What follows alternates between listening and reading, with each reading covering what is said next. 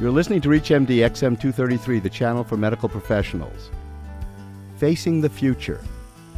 Every journey begins with but a small step, and every day is a chance for a new small step in the right direction. Just follow your heart song. That is a poem that was written by Mattie Stepanek when he was six years old. Manny has muscular dystrophy and has published three volumes of his poetry. Joining us today at the Clinicians Roundtable is Dr. Brenda Wong. Dr. Wong is the director of the Neuromuscular Comprehensive Care Center at Cincinnati Children's Hospital Medical Center. She is an associate professor of pediatrics and neurology. And I am Dr. Bill Rutenberg, your host. Today, we are discussing a unique program at the Children's Hospital in Philadelphia.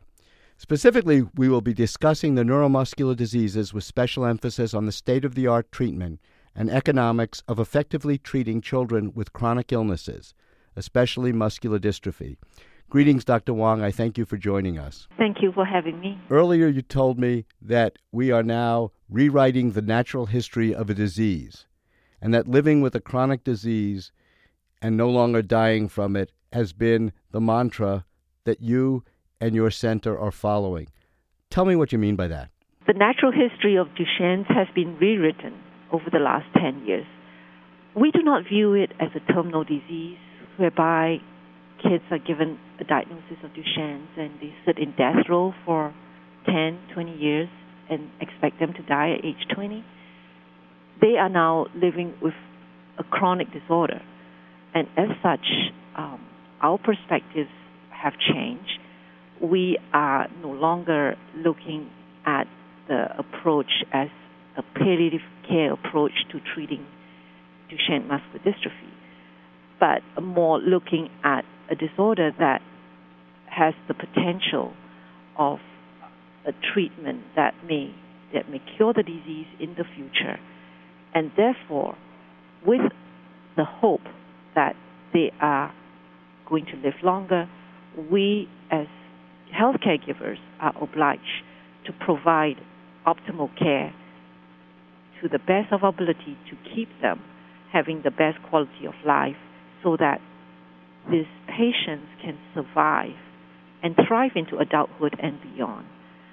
So it has been um, our passion to really work with these families to achieve that goal of uh, seeing these patients attain even just their goal of entering college. And so that is what keeps us going. You mentioned entering college and adults.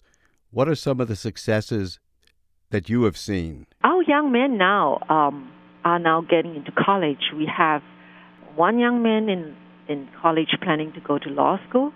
We have a couple who um, actually would joining you maybe as a broadcast journalist. Hmm. Uh, you know, they, they, they love sports and they, they do sports commentator kind of uh, uh, things and DJ kind of work.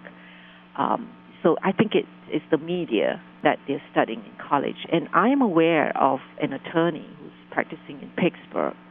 And so we no longer view these young men as not moving on to the next phase of their education and, and careers.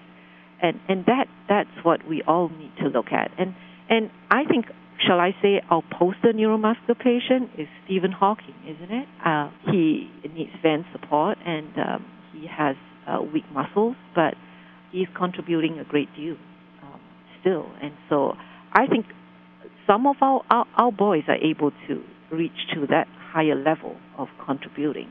Obviously, going to college with muscular dystrophy is not a simple thing to do. Is assistance available? Do they qualify for disability insurance?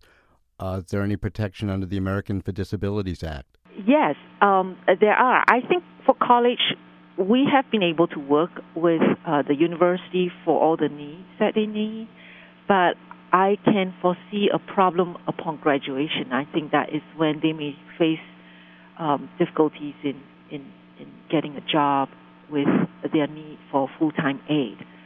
So we really need to look into the future beyond the college. I think we are working fine with the support they have for college, but not beyond. So a couple of our young men are graduating, and that's what we're working on. With an extended lifespan and knowing that pulmonary and cardiac problems frequently affect adults and even children with Duchenne muscular dystrophy, what treatment options are available to them? With advances in clinical care, especially with technology, I no longer see pulmonary failure and pneumonias as a cause of death or complication if we can provide optimal pulmonary care. And we have been pretty successful here at Cincinnati Children's um, with aggressive airway clearance and non invasive ventilatory support. With that, in fact, for this past winter, we've not had any admissions for pneumonias, except for one young man who was non compliant uh, with his follow up care. So I believe that really the problem that we will encounter in the future would really be the cardiac uh, dysfunction with cardiomyopathy. That short of a cardiac transplant, you know, we would still see that as a cause of death. For those of you who have just joined us, you're listening to ReachMD XM233, the channel for medical professionals. I'm Dr. Bill Rutenberg, and our guest today is Dr. Brenda Wong. Dr. Wong is the Director of Neuromuscular Comprehensive Care Center at the Cincinnati Children's Hospital Medical Center. She is an Associate Professor of Pediatrics and Neurology. You just mentioned transplantation, cardiac transplantation in, I would assume, either older children or adults with muscular dystrophy, Duchenne muscular dystrophy. Has this been done, and do you have any personal experience with it? Yes, we have had the opportunity to transplant a young man with Duchenne muscular dystrophy at age 14.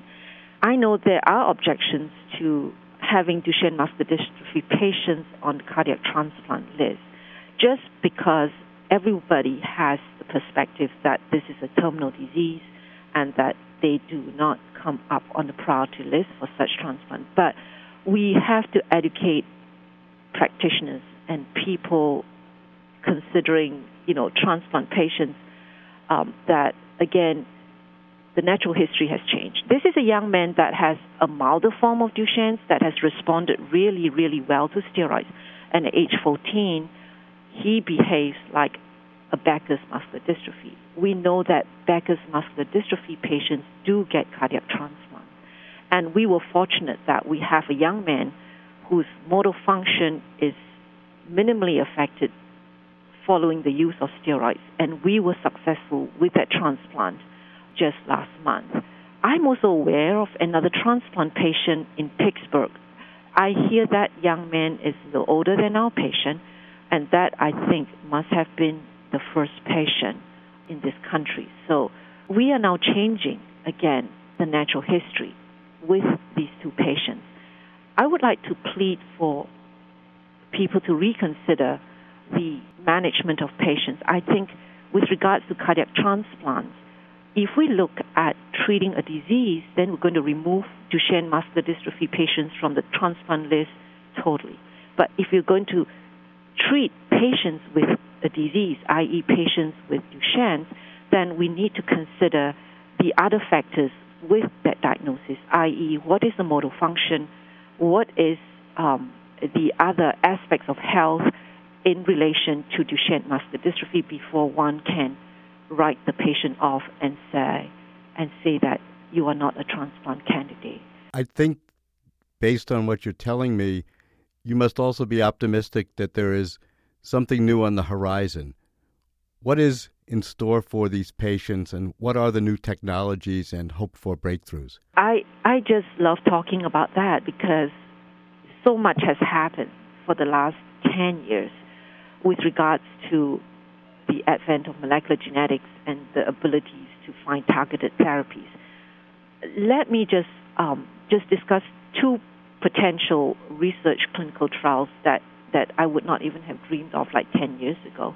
One, we mentioned the stop codon mutations in 15% of Duchenne muscular dystrophy patients. Well, there is an oral drug called PTC124 that is currently in clinical trials for that group of patients. that drug, PTC 124, enables the patient's stop codon to be read through, meaning you run a stop sign and body can get on to read to produce the dystrophin. This drug trial has been successful up till the current status right now with regards to a phase 2A study.